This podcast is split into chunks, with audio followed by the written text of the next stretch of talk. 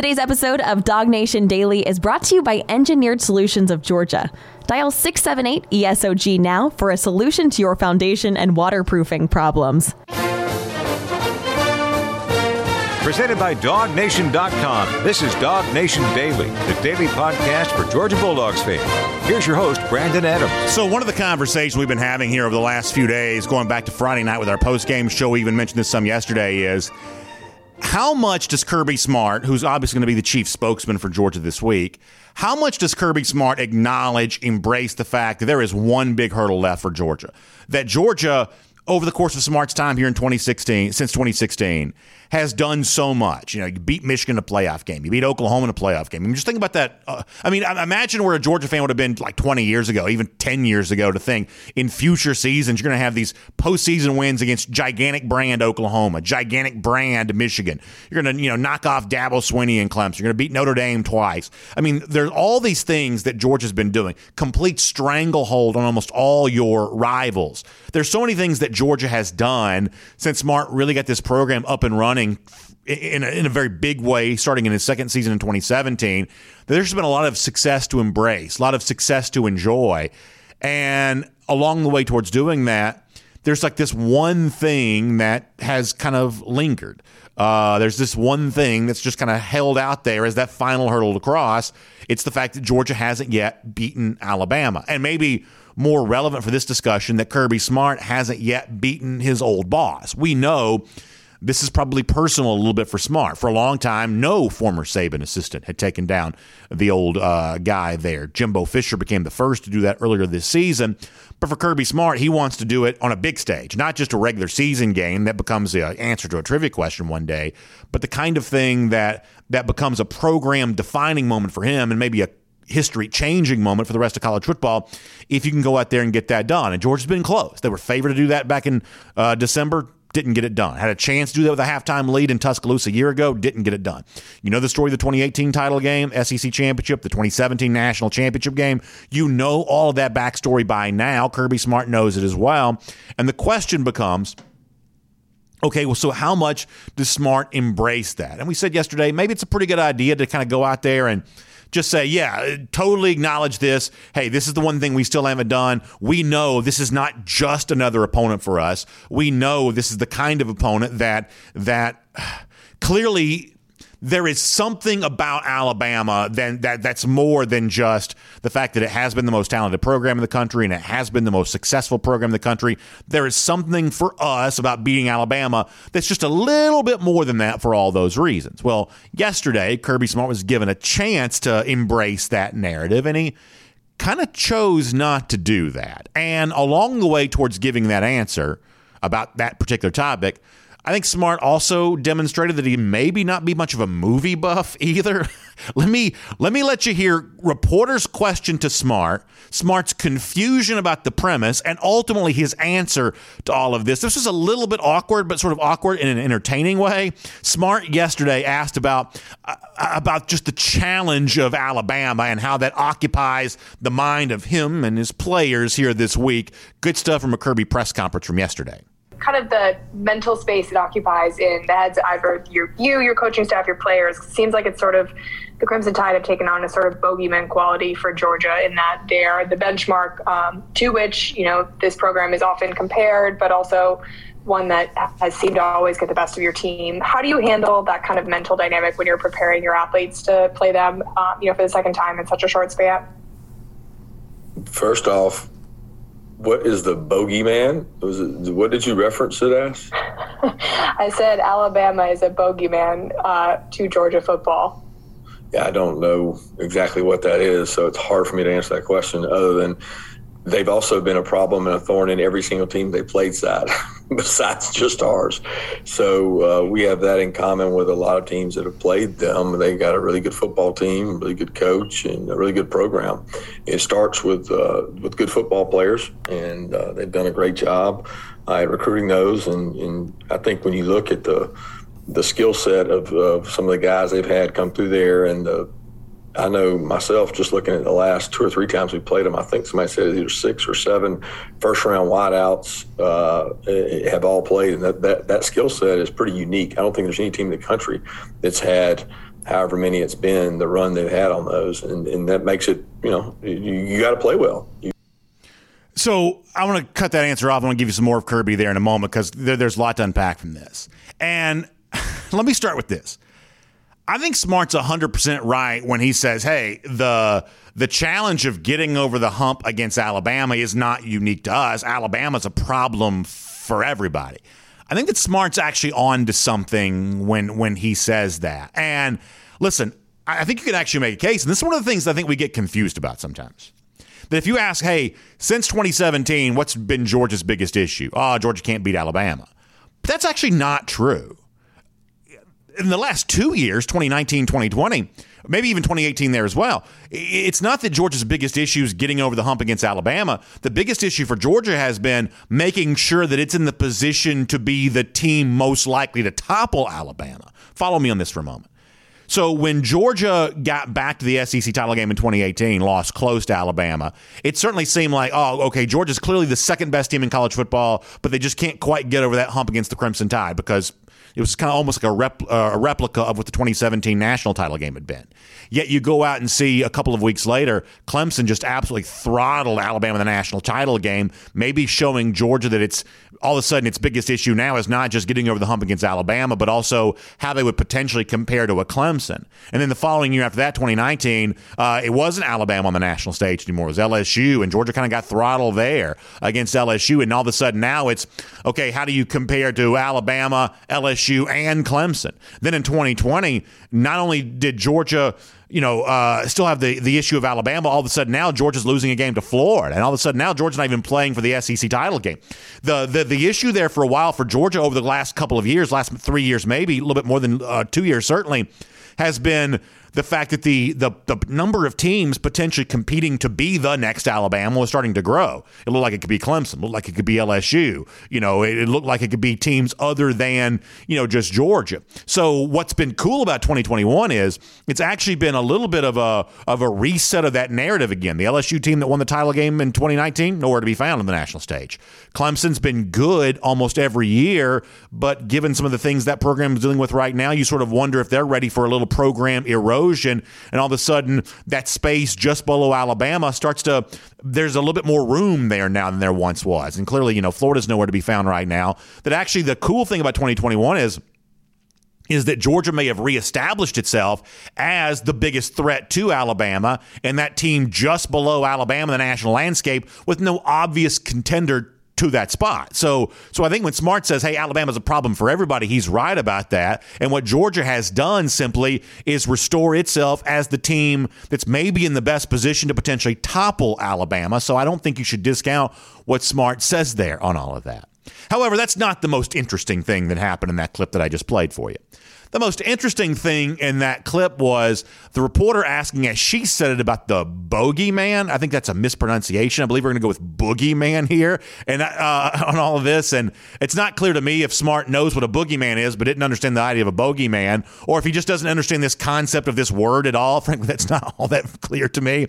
But it's certainly very funny at the beginning of that clip. Uh, Smart not really knowing what the reporter's talking about. Frankly, I thought she did a pretty good job of keeping her poise throughout all of that. She tried to to make her, you know, make her case during her question, but apparently Smart does not know what a boogeyman is, which makes me really wish someone would have unmuted themselves and in that press conference yesterday saying, Kirby, have you not seen John Carpenter's Halloween from 1978? One of the greatest, you know, movie moments of all time. Uh, smart, are, you, are you not, uh, Kirby? Are you not well versed on your on your horror movie history when it comes to all of this? Because like my concept of what the boogeyman is almost comes exclusively from Halloween, that movie with Michael Myers, and uh, you know, spoiler alert, at the end of the movie, they're trying so hard to to to, to kill Michael and escape. Jamie Lee Curtis is, and they just can't seem to do it. And I said before one of the greatest. You can make a case that this is the greatest line ever uttered by a child in a movie. Uh, very, very strong narrative. Connor Riley's looking at me crazy. But when it, when it comes to, he's producing today, but when it comes to the way in which this movie is explained there at the end, let's go back to 1978, John Carpenter's Halloween, greatest horror movie of all time, I agree, I believe. And for those of you that are not really familiar with what the boogeyman is, the thing that Smart was asked about yesterday, let me give you a brief snippet of this from the great movie Halloween, 1978. Here it is. I'm gonna take a little walk. What is the boogeyman? I'm scared. There's nothing to be scared of. Are you sure? How? I killed him. You can't kill the boogeyman. See, that's that's a great line uttered by a child right there. You can't kill the boogeyman, uh, and, and that's so important for that movie because at the end he doesn't die, of course, and that's obviously kind of a tie-in to all of this, uh, you know, for for Nick Saban there as well.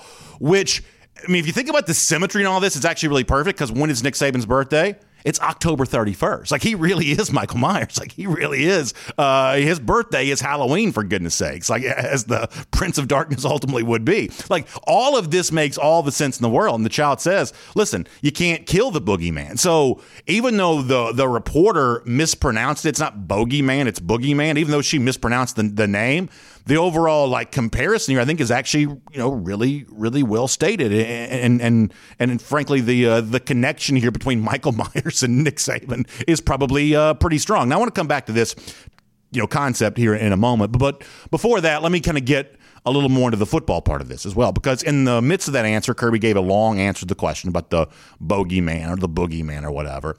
But in the midst of all this, saying, listen, this is not about our history against Alabama because, frankly, Alabama's hard for anybody to beat you know, he says ultimately it comes down to this. And in kind of a flippant, almost offhanded way, Smart gives kind of the three keys to victory for Georgia against Alabama. And in Smart's mind, at least based on what he said yesterday, none of this is related to kind of killing Michael Myers. None of this is related to the kind of boogeyman characteristic that uh, Nick Saban might have. So let me give you the football part of this. This, in the midst of answering that question about the, uh, as the reporter said, the bogeyman, is what Kirby thinks the three keys to victory are against Alabama. This is Kirby. You got to play well in the red area. You got to play well situational football. You can't turn the ball over um, and expect to beat good football teams. And um, and those are things that that we have done when we played them. We turned it over, and we can't do that. But as far as the mental capacity and mental mindset of our guys, they're they're excited. They got another. I earned another opportunity to go play a really good football team, and uh, we've got a really good football team. So our guys are physical, uh, excited, and looking forward to, to this opportunity on the biggest stage there is. So I think that's really well stated by Kirby Smart, and I do. I said this yesterday that for the Georgia fan who kind of does view Nick Saban as the as, as the boogeyman right now, this may be a chance to borrow some of that confidence from UGA. Those UGA players that are excited about playing this game, they're not scared. They're excited about that. You can borrow some of that confidence if you want to. And if you look at what's going to lead Georgia to a victory, I think Smart says it pretty well. It's not killing Michael Myers, it's just simply not turning the ball over. I mean, imagine how different the SEC championship game would have been if there were no turnovers. I mean, just that thing alone. And frankly, it's not just the Stetson game against Bama a couple times. A lot of the big losses for Georgia in recent years are games in which the turnover margin was greatly imbalanced against UGA. Some of the stuff even predates Stetson a little bit. That that if you could wave a magic wand and make a couple of turnovers disappear, Georgia has a lot more big wins. Turnovers have been a big factor in some of the big games that Georgia has lost. And obviously Stetson's played a big role in that in the you know couple of Alabama games here recently, especially the most recent game back during the um, the beginning of December. And as, as Kirby says there, it's red area. You know, it's it's it's getting a chance to to to you know score some uh, score some points when you have a chance to do that. We're getting a little bit of an echo coming through right here. Uh, getting getting a chance to to score some points when you get a chance to do that. Uh, you know getting a chance to uh, get a little bit of an echo coming through here. Getting a chance to, uh, as Kirby Smart says, situational football. When you have a chance to move those chains, when you have a chance to stay on schedule offensively, making sure you do that. Don't put yourself in a third and long situation where where all of a sudden now one of those turnover plays, something like that, becomes a little easier for an Alabama team to conjure up. All of that becomes a really big factor, and I think that's uh, really well said by Kirby. But then finally, let me make this point, and then we'll move on when Smart, you know, kind of acknowledges or, or, or, sort of you know chooses not to acknowledge, when he kind of attempts to ignore the notion that Alabama might be the boogeyman for Georgia, I think there's a fairly easy to understand reason why Smart might not want to do that. Even though yesterday we said, hey, maybe you should just admit this. Maybe you should just openly embrace the idea that this opponent is just a little bit different. There's a mental hurdle about Alabama that's just a little bit different than anything you faced in the past. If you do that, if you make Nick Saban the boogeyman, if you make him Michael Myers, the villain that you can't kill, here's what deep down I think Kirby Smart kind of understands. Well, if that's what Saban is, that makes me the child in the closet afraid. That makes me Jamie Lee Curtis running for my life. And that's not what I want to be. I, don't want to be that. I, I don't want to be the child that's in the closet afraid, viewing this monster as the thing that you can't kill. That's not how we view ourselves as a program. And I think that's kind of understandable for Smart. And it's not obvious then that that Smart didn't make the right choice yesterday to kind of ignore. This is not a boogeyman situation. This is not a this is not a scary villain. This is not an this is not a this is not a Michael Myers that we're trying to take down. Even though to a lot of us sort of seems like that is. I think the right mindset for Georgia may very well be what Smart says at the end of that clip. Hey, we're going to go out there and just try to play better we're going to try to avoid turnovers and score a few more points and and see how that works things out. We're going to try to play defensively in this game the way we did against Michigan and see how this works out. We're actually excited about this. We're not afraid. We're not nervous. We're not we're not a child hiding in a closet. We're actually ready to embrace all of this regardless of who the opponent is. If that's the mindset that Georgia's taking, uh, there's a chance that actually might be the right way to approach all of this. And for the Georgia fan who maybe not quite so sure they're ready to buy in, as we said yesterday, maybe you can borrow some of that confidence. And maybe by game time, you can feel just as good about Georgia as Georgia seems to feel about itself. My name is Brandon Adams, and this is Dog Nation Daily, daily podcast for Georgia Bulldogs fans, presented today by Engineered Solutions of Georgia. Hello to you, and thanks for being with us, no matter how you get to us today, live on video. We start at 945 at DogNation.com and on the Dog Nation app for what we call our first and 15. Then we get going on the other video platforms after that at 10 a.m. Facebook, YouTube, Twitter, Twitch. Uh, you can find us there on all of those starting at 10 a.m. Of course, radio at noon on Athens Sports Radio 960 The Ref. Podcast on demand audio version. You can listen to it anytime you want on Apple Player, Spotify, all the various podca- podcast platforms, including posting the show each and every day at the world famous dognation.com. You can check that out there.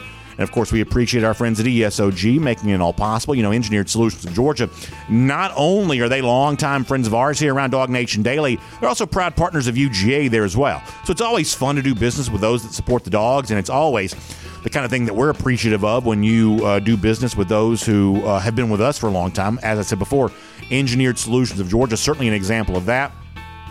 They're the ones that you turn to for your foundation and your waterproofing issues. And as a homeowner, especially you had a lot of rain, we had big storms this past weekend, you see that water creeping into your house. You notice it in your basement or your crawl space or your garage. You notice the example of that, and you know over the course of time, water can be a real problem. It can lead to great, great damage. So that's why you want to reach out to Engineered Solutions of Georgia. Or maybe you've seen those cracks in your wall that can be a sign of a foundation problem.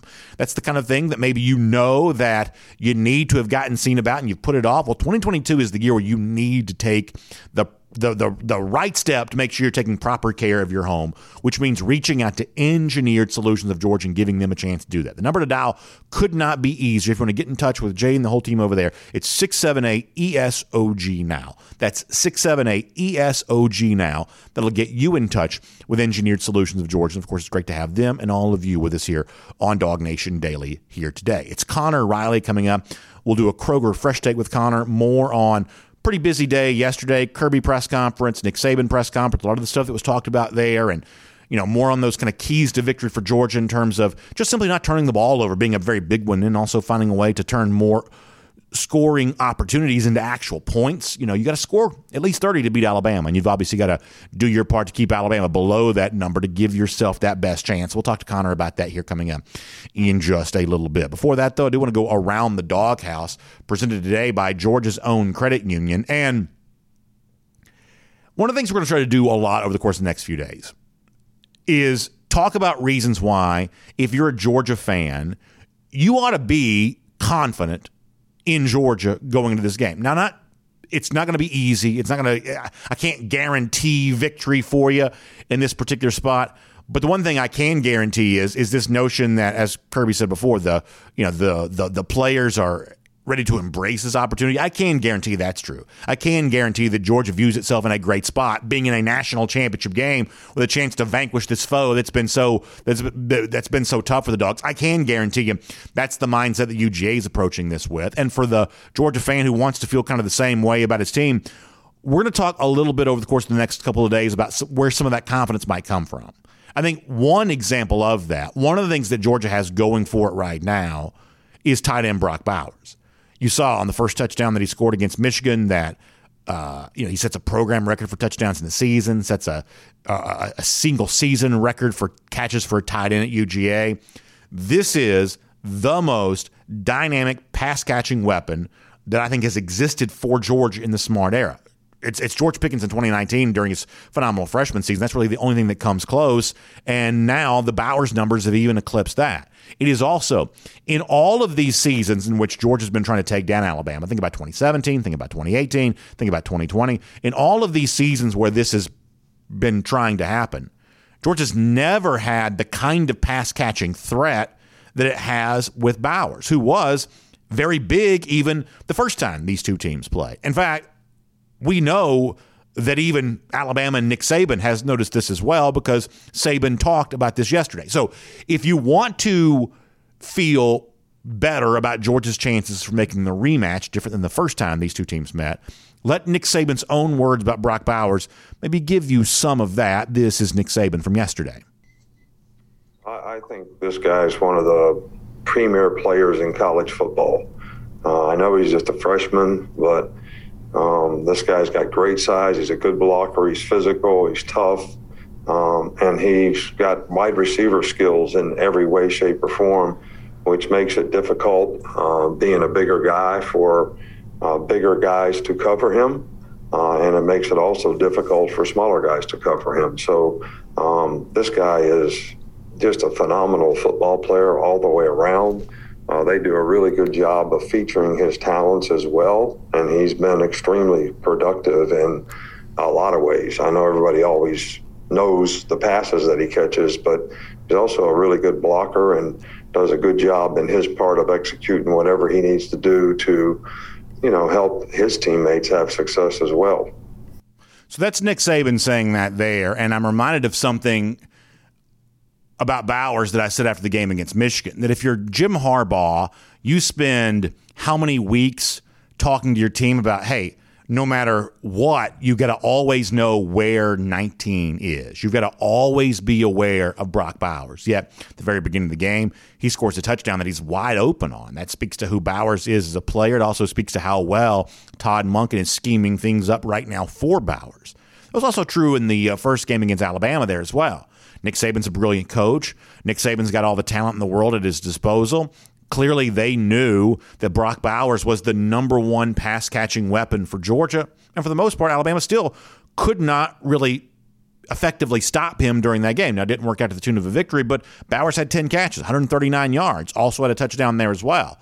Bowers has turned out to be the kind of player for Georgia that even when the opposing defense knows it's coming, and you do know that it's coming, even when the opposing defense knows that it's coming, still very difficult to stop. Alabama couldn't really stop it the first time around. Michigan couldn't really stop it on Friday. Bowers has just had that kind of season.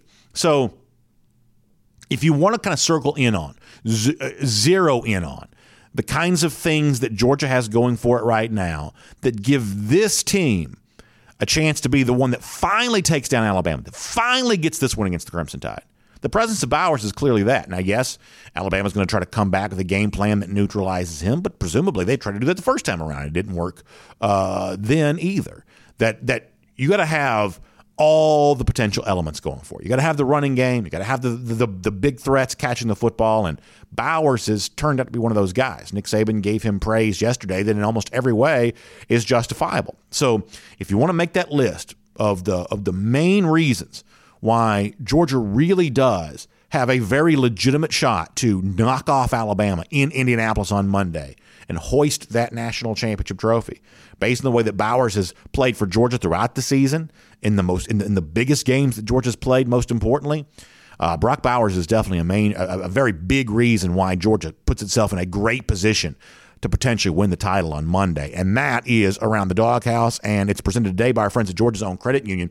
And of course, for those of you traveling a lot right now, some of you are in Miami, you're on your way up to Indianapolis there as well. A lot of fun things going on this time of year. Of course, one of the things that can make all that more convenient is to have one of those Visa Signature and Platinum cards from our friends at Georgia's Own Credit Union. Now, one of the cool things about this is a lot of conveniences associated with it. You can make contactless payments, which is kind of an important thing in this era that we're in right now.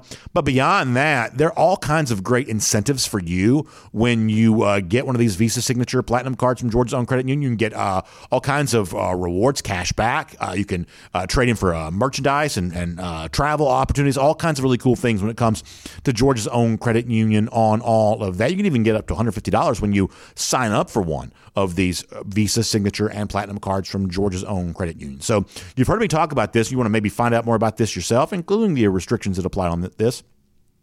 Check out the website for more details. It's georgiasown.org. That's georgiasown.org. You can find out about the Visa Signature and Platinum cards. And of course, it's great to have Georgia's own credit union as a part of Around the Doghouse here on Dog Nation Daily. All right, a lot to continue the conversation with for us. Georgia against Alabama in the national championship game on Monday. We will do it all right now with our buddy Connor Riley as a part of a Kroger Fresh Take. Glad to have him and all of you with us here today as well. From Athens and across the SEC or wherever the recruiting trail may lead, here's a DogNation.com insider. So, Kroger Fresh Take with Connor Riley right now. And before we get too deeply into the Georgia Alabama part of this, you balk to the notion that the kid in Halloween, that's one of the great movie lines ever uttered by a kid because that's like the whole point of the whole movie is you can't kill Michael Myers. The famous shot at the very end when you look down the uh, the porch and you don't see Myers there on the ground. Spoiler alert from a movie that came out 40 whatever years ago. Uh, I mean, the kid establishes the entire premise of the plot with that one line and frankly delivers it in a, uh, a very well acted way. I think you got to put that near the top.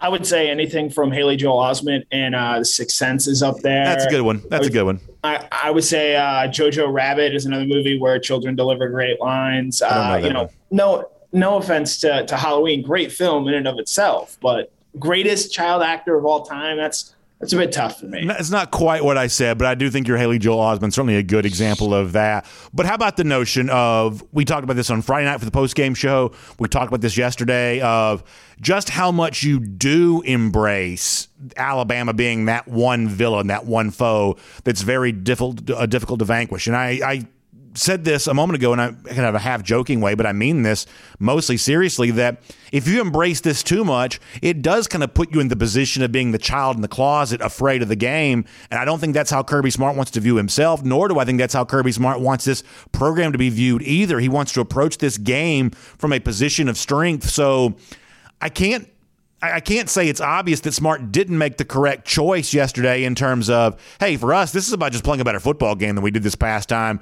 This is not about, you know, viewing this as some impenetrable foe. What do you think about the mindset approach that Georgia takes for a game like this?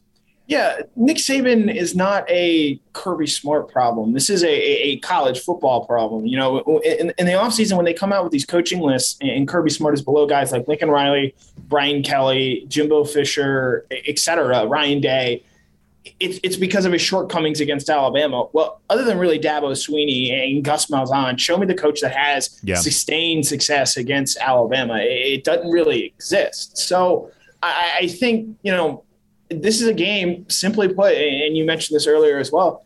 Georgia's defense just has to play better. If, if, if quite frankly, if they play like they look they did on Friday night against Michigan, where they're fast, where they're flying to the ball, where they're being aggressive in the secondary, I, I think Georgia's going to win this game. But if they're what they showed against Alabama the first time around, where they're passive, they're unable to get their hands on Bryce Young, they're not really getting a whole lot of pressure regardless of who's back there at quarterback, it's probably going to be a loss once again. You know, uh, one of the things, and so much of this does come back to the quarterback situation, and we'll talk about this, I'm sure, that, you know, everyone out there thinks, yo, you got to have this generational type quarterback, this, this difference maker, this Caleb Williams type player. In the last three national title games, the losing quarterbacks were Tua Tagovailoa, Trevor Lawrence, and Justin Fields. All those guys, to my opinion, check that box as that type of player, and all those teams lost by multiple scores. I, I, know we talk a lot about offense on this show and the importance of that. Georgia has to score points consistently in this game.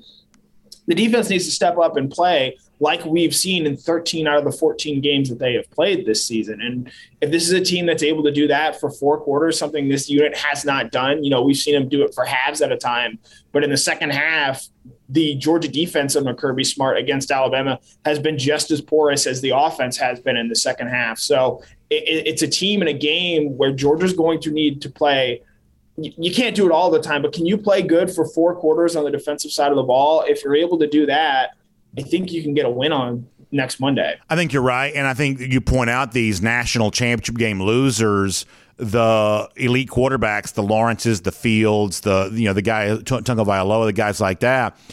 Those offenses were also held to very low point totals in those games. That having a great quarterback has not been a guarantee of a great offensive performance in the national title game. What that leads me to believe, and I think this is the point you were also making, is that defense still matters. Yes, there was a great quarterback that all had a great performance on the other side of all those games, but you also saw great quarterbacks perform poorly in the losing effort in each of those games there as well, which shows you that defense has also been a part of the story in these title games. The you know, most recent Super Bowl, everybody makes a big deal about you know Tom Brady leading the Bucks to a victory, and he did. But think about the way the Bucks defense plays uh, against Patrick Mahomes there in that spot there as well. That the defense is not quite as out of style in these big games as some people want to act act like it is sometimes.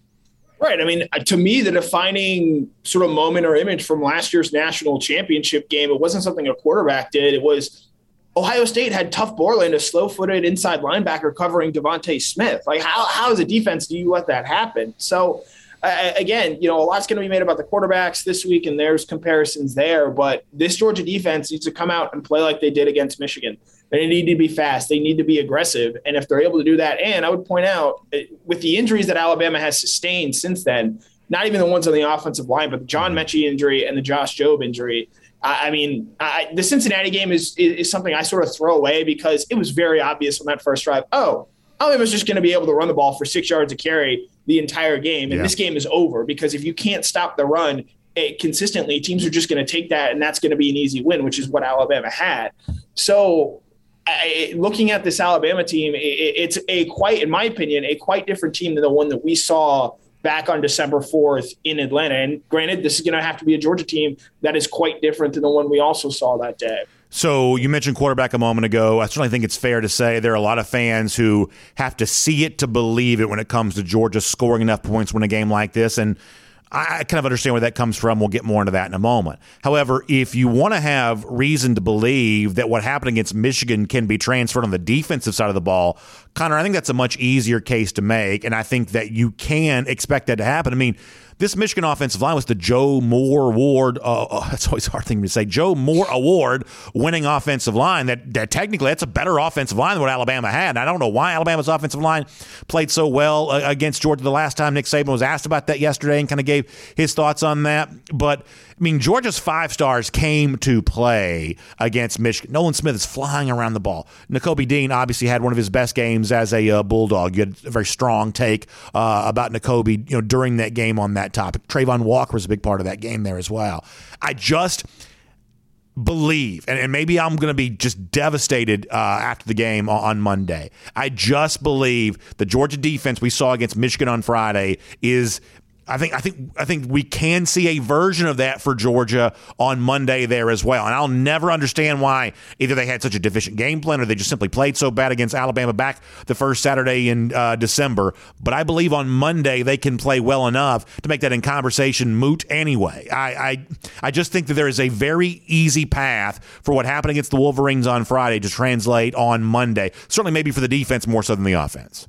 Yeah, I, I, lean towards the first time around. It was a game plan issue, but Kirby Smart touched on this yesterday. In addition to the points that, that you brought up about third down, red zone, not turning the ball over, Georgia just needs its top its top defensive players. It's Nolan Smith, Nakobe Dean, Travon Walker. Uh, I would include Kelee Ringo and Lewis in there it needs those guys to win one-on-one matchups because that's what one of the big differences in, in, my understanding of the Michigan offensive line versus the Alabama offensive line is that Michigan wants to pull, use movement eh, to get guys and to get numbers on that side of the line. And Travon Walker, the highlight of him decapitating uh, Michigan center there, I think just sums up why that can't work. Whereas Alabama had success because they went mono a mono, and, and, Evan Neal Stone, Travon Walker, yeah. and Nolan Smith wasn't able to get pressure off the edge, and Jameson Williams beat Kelee Ringo one on one. And so you need your top defensive players, all those guys we just listed, who all made plays against Michigan. You need them to do that against Alabama. And if Georgia's able to get more wins on that side of the ball,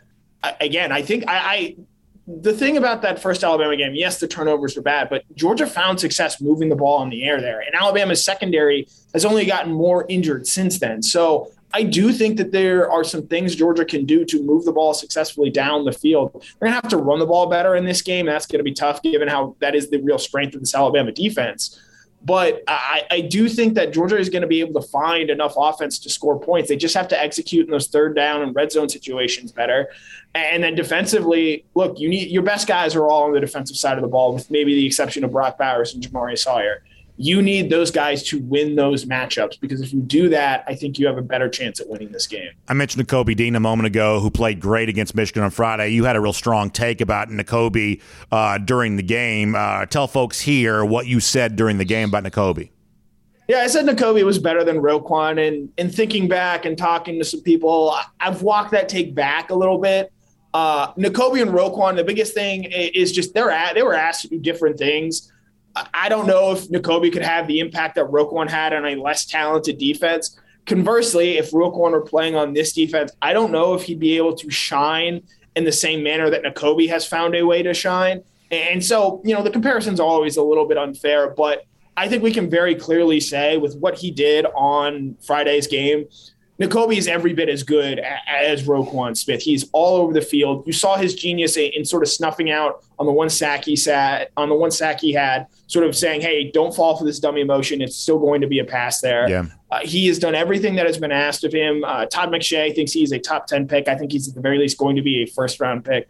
And for a guy that came in being compared to Roquan Smith, one of the greatest defenders in the history of the Georgia program in a way, Nakobe Dean is sort of like LeBron James in the sense that he has been so hyped since the moment yeah. he became a Georgia Bulldog. And he has somehow lived up to it and even exceeded what we thought those expectations would be. So, is he better than Roquan Smith? I don't know. Does he, you know, have a place on the Mount Rushmore of all time great Georgia defenders? That's a debate I'm sure we'll have in the offseason. But I, I, thought against Michigan, Nakobe Dean was outstanding and, and, one of the exemplary performances of his Georgia career. Yeah. So whether it's true that he is better or not, the fact that we're having the conversation is interesting to me, and I think it says two things. First of all, for Dean individually, the fact that he was given that next Roquan label and he didn't completely wilt by the comparison is pretty impressive for him. The fact that he's made it justifiable. He has won the Butkus Award. Uh, he is, I think, going to be a first round pick. Those are the kinds of things that Roquan did along the way to making himself one of the great single season players in Georgia history, what he did for that defense in 2017. But beyond that, here's what's most important. And we're kind of in this theme of why can this time be different than last time for Georgia? The fact that a player that's either as good as Roquan or almost as good as Roquan is a part of a defense in which he kind of plays a, a complementary role to the rest of these guys just speaks to what this defense is in comparison to other defenses that have tried to uh, battle against Alabama. And yes, I say all that knowing that the most recent result was not a good one for for Nakobe or anybody. But but this just speaks to the level of talent that that Georgia has right now. They've had good defenses in all the Kirby Smart years, but this one is different. This one is different. I mean to say. This one is different. And the presence of a guy like Nakobe in the middle, as good as he's been, and yet it's still only part of the story for this Georgia defense, just speaks to what they do have a chance to put together in the biggest game of them all coming up on Monday night. Right. And we've talked about this before how this Georgia team, and specifically even this Georgia defense, it's not really set up to have, you know, super duper stars. Like obviously Nakobe Dean is an incredible player and one of the best in college football, but is he the true, you know, Roquan level star, Will Anderson level star on the defensive side of the ball? I'm not sure, but I do know against Alabama, you're going to need a couple of star performances like Nakobe Dean had against Michigan. Like I would say Nolan Smith had against Michigan. I, I know, you know, we talk about Nakobe, we, we highlight Travon's block or, uh, you know, his big hit there. I thought Nolan Smith was all over the field, and he was a little unfortunate to not finish with two, three sacks against Michigan. And I will say, you know, Nakobe Dean is Georgia's leading pass rusher in terms of sacks this season with six and a half now. I, I think you need somebody from this Georgia front individually, can you get two sacks in this game? Mm-hmm. Can you have multiple pressures? Yeah. Uh, as a team, I think you're probably going to need three or four sacks to win this game, just given how much Alabama figures to throw the football. I, I know we talk about numbers before and, and in the offseason, and sort of your internal goal is always 40 sacks. That's right if Georgia's at 50 sacks at the end of this game on the season, I think that's a win that's because they're time. at 45 right now. And yep. if, if, you tell me they're getting five sacks in that game, that means they're clearly getting the Bryce Young. That means they're clearly putting him in situations where he has to throw the football. They're clearly behind the sticks. I think that's a real and five is maybe a bit unrealistic. I think, but if you can get to three, if you can get to four, I think that's a winning recipe for Georgia. So I want to do quarterback before we let you go, but on this topic because I think this is fascinating because you're right. I have had that kind of benchmark in mind of what 40 plus would look like, and now to think in a 15 game season you get to 50, that just speaks to even more of you know kind of what Georgia has done from a pass rush standpoint this week. But obviously that's the thing that was totally non-existent the first time these two teams played.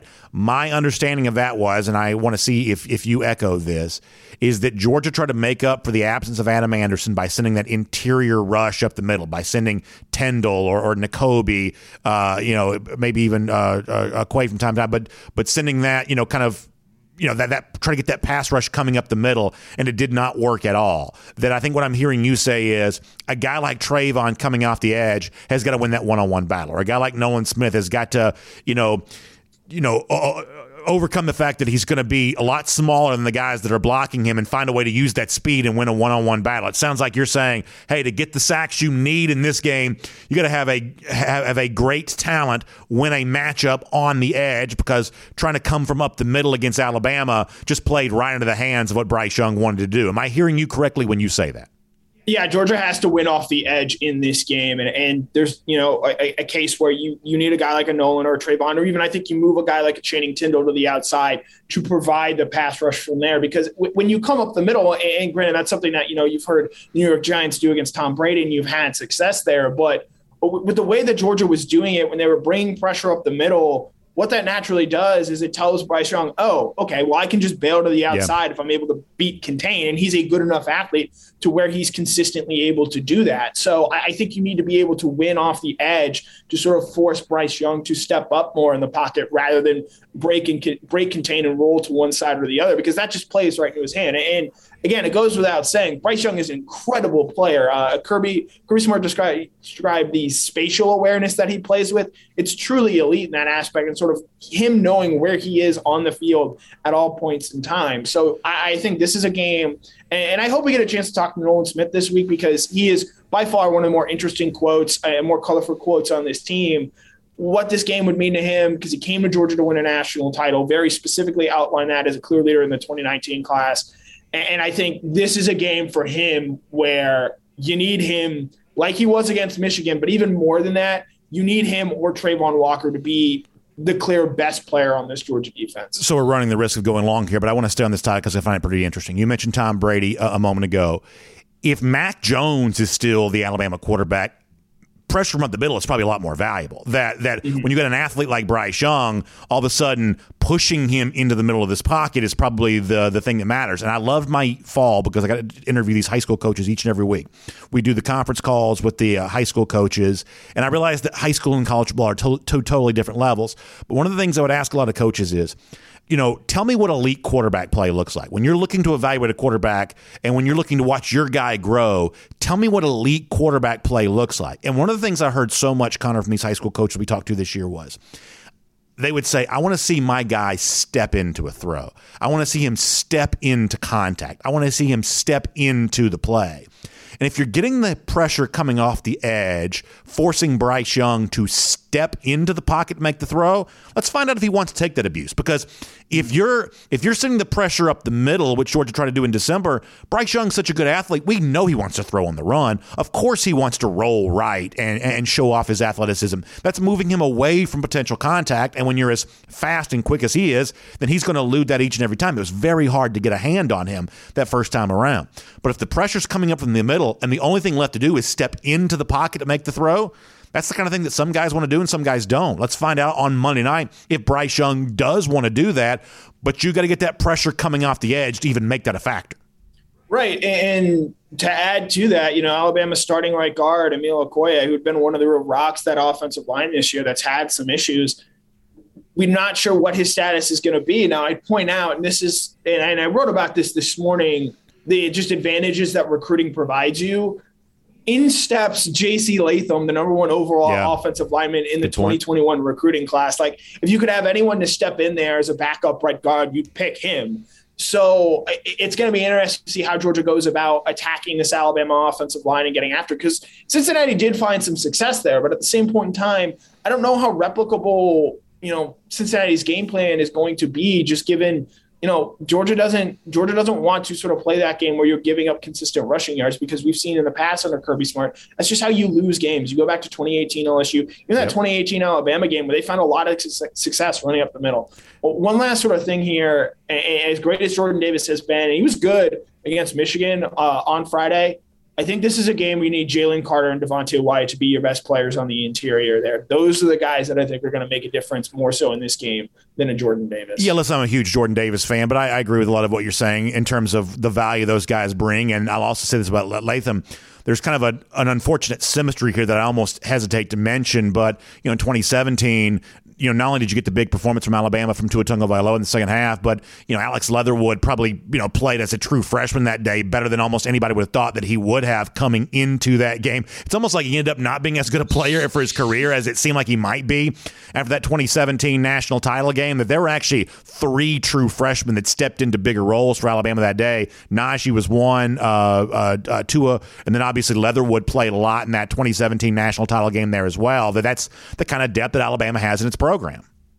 Yeah, and that's sort of the larger point of what I wrote about this morning, and really a jumping off point for I, I think, and I actually do sort of start to believe it is a problem. The the blowouts we see in the college football playoff semifinals, where because Georgia, Alabama, even Ohio State, most years when they are in the college football playoff, have such a wide recruiting advantage that in those games where they get time to, to sort of get healthy and reestablish themselves and, and add in new wrinkles, it really shows up there that recruiting advantage, that depth advantage that they have. And so, you know, the way I think this college football playoff program goes about getting rectified, adding more games isn't necessarily going to make these semifinal games more more close. I think you'll get more interesting like quarterfinal games per se, but those like final four games, I don't think are going to be all that closer. The reality is you need those programs in the like five through ten range to start recruiting better, to make the gap shrink between what Alabama, and in this case, you can include Texas A&M's class in there as well. What those top four teams are doing from a recruiting standpoint, Georgia, Alabama, Ohio State, and Texas A&M this year, you need the Michigans, the Clemsons, the Floridas, the LSUs, USCs, Oklahoma, Texases of the world. You need them to recruit closer to what the top three are doing because the gap right now between Georgia, the number three team, and Michigan, the number 10 team, in terms of recruiting points, so to speak, is the same gap between number 10 Michigan and number 48 Miami. Like to, just to illustrate how wide the gap is there. So from a recruiting standpoint, you know, there are 33 five stars playing in this game or, or on these rosters, I should say. Uh, recruiting is so paramount in this game between the two best recruiting programs the last five years only further illustrates that point. All right, I want to do a thing on quarterback to let you go. But first, let me remind folks this is our Kroger Fresh Take with Connor Riley here right now. Of course, you're getting stocked up for game day. Big parties taking place. A lot of folks want a lot of uh, family and friends around them for a big game like this on Monday. That means a lot of uh, folks need to be fed. You got to have beverages. You got to have everything like that. You can get all of that by stopping by your local Kroger and getting stocked up for the big party, for the big game on Monday. I know you'll do that. Kroger, the only one we would turn to to get ready for a game of this magnitude. All right, final thing, Connor. And, uh, you know, you talked to Sean running the football. I think that's a really important thing for Georgia on Monday, but we'll push that aside for right now. In so many ways, it comes down to this. We addressed this off the top of the program. For a guy like Stetson Bennett, can you make the plays you need to make while also avoiding the turnovers? You know, Stetson's one of these guys that, you know, his best chance to make big completions is about kind of, you know, once again, rolling to his right. It's about, you know, being on the move, being on the run. You know, he wants to play with a little bit of uh, moxie, with a little bit of swagger, but that also means putting the ball in harm's way from time to time. And that's such a disastrous thing against Alabama the first time around this season. Going back to his performance against Alabama uh, game in 2020 where he had, you know, too many, you know, turnover type plays. Can he find a way to avoid that on Monday? You know, that might be as big a question as faces the dog, as, as faces the dogs going to a game like this. Yeah, I, I think Stetson can make the positive plays. I think you saw him do that against Michigan. I even think you saw him do that at times in the game against Alabama. It, it, the biggest thing is look, the reality is he's going to have two or three turnover worthy plays. He, he had a few against Michigan. Michigan yep. just didn't come up with them. Uh, it, it, comes down to, you know, can Stetson limit that number to one or two and can Georgia get lucky? And that's something they have not had against Alabama is sort of that turnover luck. Can you get lucky in the turnover department and hope that those turnovers don't manifest themselves? And, and you know, it, it's an unknowable thing. It's just something that, you know, you, you, we can talk about it. We can talk about the importance of it, but it's just one of those things that Stetson's going to have to go out there and, and, try and limit while also still doing all the things he does that create positive plays, escaping from pressure, you know, finding James Cook or Jermaine Burton or Brock Bowers open downfield. He's going to have to do that while also being mindful of his turnover worthy plays. And, that's not something you can turn on and turn off. It's just, it's something that's going to manifest itself over the course of the game. And it either happens or it doesn't. Yeah, I think it's fascinating. You mentioned James Cook. There's so many different stories for this team on offense, trying to score enough points to beat Alabama. Obviously, we'll get into that throughout the week, but we'll have to pause this conversation here right now. Connor, thanks for being with us for a Kroger Fresh Take today. It's as big as it gets come Monday. We appreciate your help in getting us ready for it, and we'll look forward to talking to you very soon. And of course, being with you there in the uh, Hoosier State coming up on Monday as well. Yep, as always, it was a pleasure, BA.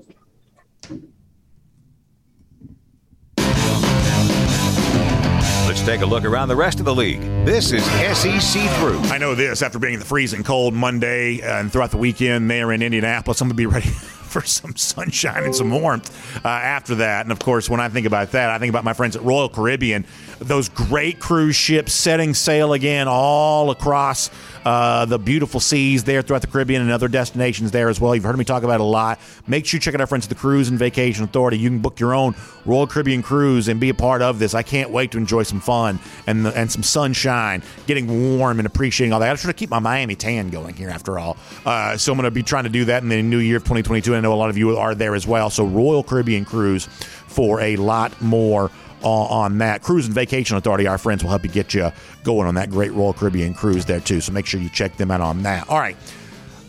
SEC through cruise around the SEC courtesy of Royal Caribbean here. Let's mention the big news from yesterday. That's not necessarily a, an SEC story and not necessarily a Georgia story, but it's certainly very interesting. Oklahoma quarterback Caleb Williams is going into the transfer portal. Now, this is interesting for a number of reasons. Let's lay it all out.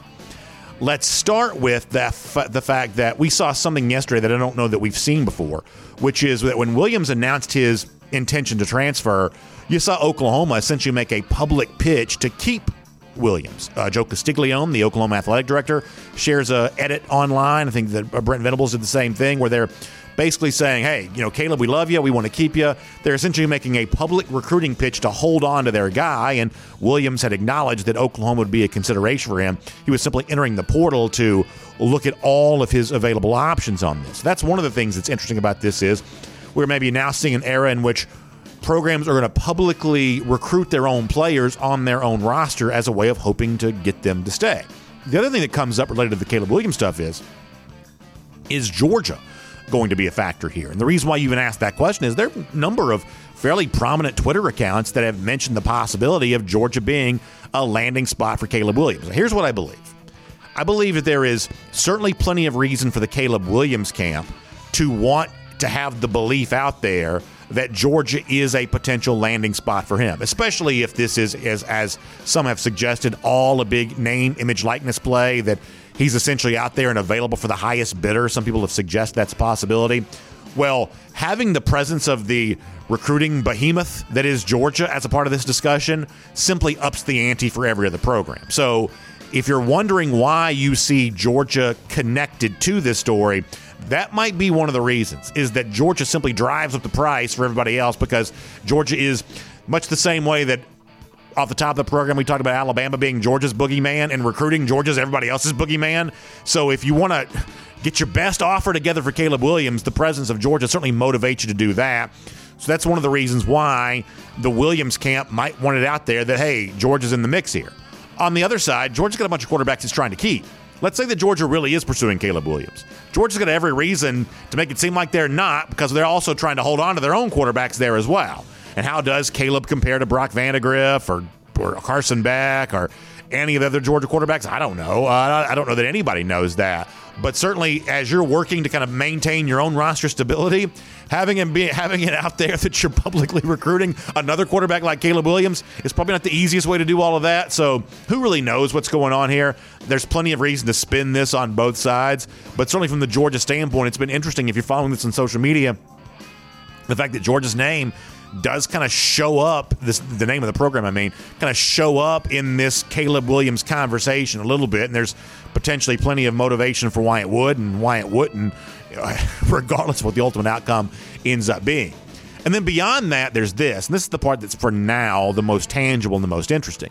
So quickly on the heels of Williams leaving Oklahoma or at least threatening to leave Oklahoma you've got Dillon Gabriel uh, the former UCF quarterback who was going to go to UCLA, uh, you know, from one abbreviation school to another, all of a sudden now was like, I'm going to Oklahoma. So he's basically supposed to be going to campus there on Westwood and go to classes there at UCLA. And all of a sudden now he's going to Oklahoma. And you know, some have written that you've seen the coaching carousel before. This is about to be the quarterback carousel where all these quarterbacks are about to start changing teams. And I thought Ralph Russo from the Associated Press, who's kind of like their big longtime college football uh, reporter, had kind of an interesting point to make where he thinks that the sport could be trending in a direction where all of a sudden you know scholarships in the past haven't really been contracts. It's one of those things where you know the the school's not bound to you for four years. That's a basically a renewable contract but it's not the kind of thing where they're bound to you for four years. And for the player that's not there's not much of a binding agreement nature of that scholarship uh, the AP reporter kind of laying out a scenario where, that could change. All of a sudden now, teams could be asking for a little bit more of a substantial commitment on the part of players. And the immediate pushback, we touched on some of this yesterday, but the immediate pushback from some uh, fans is going to be, well, why would you hold the players to a contract? You don't hold the coaches to their contract. I know that seems like it's true because you do have coaches that change, you know, jobs very frequently once the season comes to an end. But there is a nature to which the player stuff related to the transfer portal is is a lot wilder than the coaching carousel part. I mean, that's the thing you got to acknowledge here is that the the opportunity to transfer has become so liberal. I don't mean politically liberal. I just mean like uh, you know small L liberal. It's become so liberal here that um, that it's way wilder, it's way crazier than anything related to the coaching carousel. Because while coaches may change jobs frantically during the offseason, they don't do that during spring practice for the most part, and they don't do that right before the season begins. They don't do that after the fourth game of the season. And that's the thing that the transfer portal now allows for this notion of, well, I'm not the starting quarterback after spring practice, so I'm gone. Or I'm not the starting quarterback before the start of the season, so I'm gone. Hey, it's four games into the year. I'm about to burn my red shirt here. I'm not having a good time, so now I'm bolting out of the program. That there is nothing wrong in my mind with college football restoring a little bit more sanity to the transfer process. And that doesn't mean I'm a thousand years old and I don't want there to be any opportunity for players who are not playing to get a chance to play. That doesn't that doesn't mean that. Uh, but I will point out something that Smart said yesterday. Maybe we'll play this audio at some point this week. That hey, you know, for a lot of the guys who are you know hanging around a place like Georgia, not playing. They actually leave. They go somewhere else. They think the path to playing time is a little easier there, and they get over there and they find out, you know what? Hey, sometimes the grass isn't really greener. I'm playing more, but I'm not being developed better. I think that's a fair point that Smart brought up yesterday. I believe there is a degree to which that is true. So the overall bottom line of, of this topic is is that that Caleb Williams is is in the transfer portal. It's going to probably have a bunch of other dominoes that fall because of that, and listen, I'm all for guys going where they're happy, but I'm also, uh, you know, college football maintaining some degree of stability and integrity as a sport, which means putting some sort of parameters around some of this stuff related to transfers.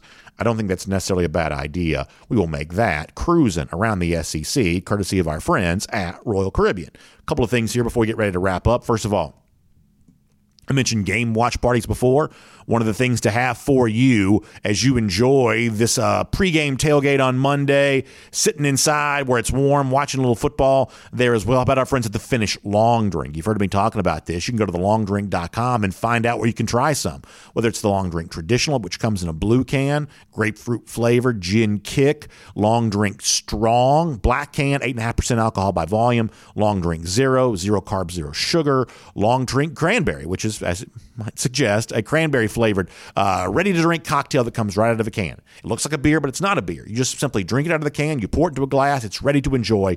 It's a phenomenal, phenomenal experience. And so many of you have fallen in love with it the way that my uh, uh, wife and I have. Uh, others of you going to try it for the first time. So if you check out the longdrink.com, you can get on board with all of that. You can find out where you can pick up some today. The Finnish Long Drink online at thelongdrink.com. Also, as you get ready to roll towards not just the final college football game of the season on Monday, um, but also pro football playoffs, everything else. Great time to get on board with our friends at BetUS right now. A chance to uh, get in there, get that big first deposit bonus. If you simply go to betus.com, that's betus.com, and use the promo code DN125, the DN stands for Dog Nation, DN125, you get a 125% sign up bonus when you open your account. That means that BetUS is going to put more money in your account than you do when you first get going there. So find them online at betus.com. Use the promo code DN125. Take advantage of that 125% sign up bonus. And best of luck to you as you make your picks for the national title game, all the pro football playoffs, and everything else going on. BetUS.com, promo code DN125. So apparently, this is becoming a little bit of an epidemic, uh, a, a, plague around around the, the sport of football we do our golden shoe every day. And the origination of the golden shoe is the thrown shoe by Marco Wilson for the Florida Gators at the end of the 2020 season against LSU. But since then, we've actually had a lot more instances of shoes being thrown. In fact, uh, Dog on uh, Tap gives us this coming from uh, Jadeveon Clowney on Monday Night Football. Uh, took off uh, Chase Claypool's uh, cleat and threw it all of a sudden we've got uh, more shoes being thrown, and this one actually is golden. So uh, I may have to send a cease and desist letter to uh, Jadeveon Clowney, the former South Carolina great, for uh, for stepping on our turf here a little bit when it comes to throwing a golden shoe. That's our uh, intellectual property, but nonetheless, Dog on Tap will make you the golden shoe winner today for pointing out another literal golden shoe there. Also, business to take care of for the dogs on Monday, but still thinking about those lousy, stinking Gators. Gatorator countdown 298 days from right now. We'll see you back here tomorrow. More national championship preview. It's DawgNation Daily, presented by Engineered Solutions of Georgia. We'll look forward to talking to you then.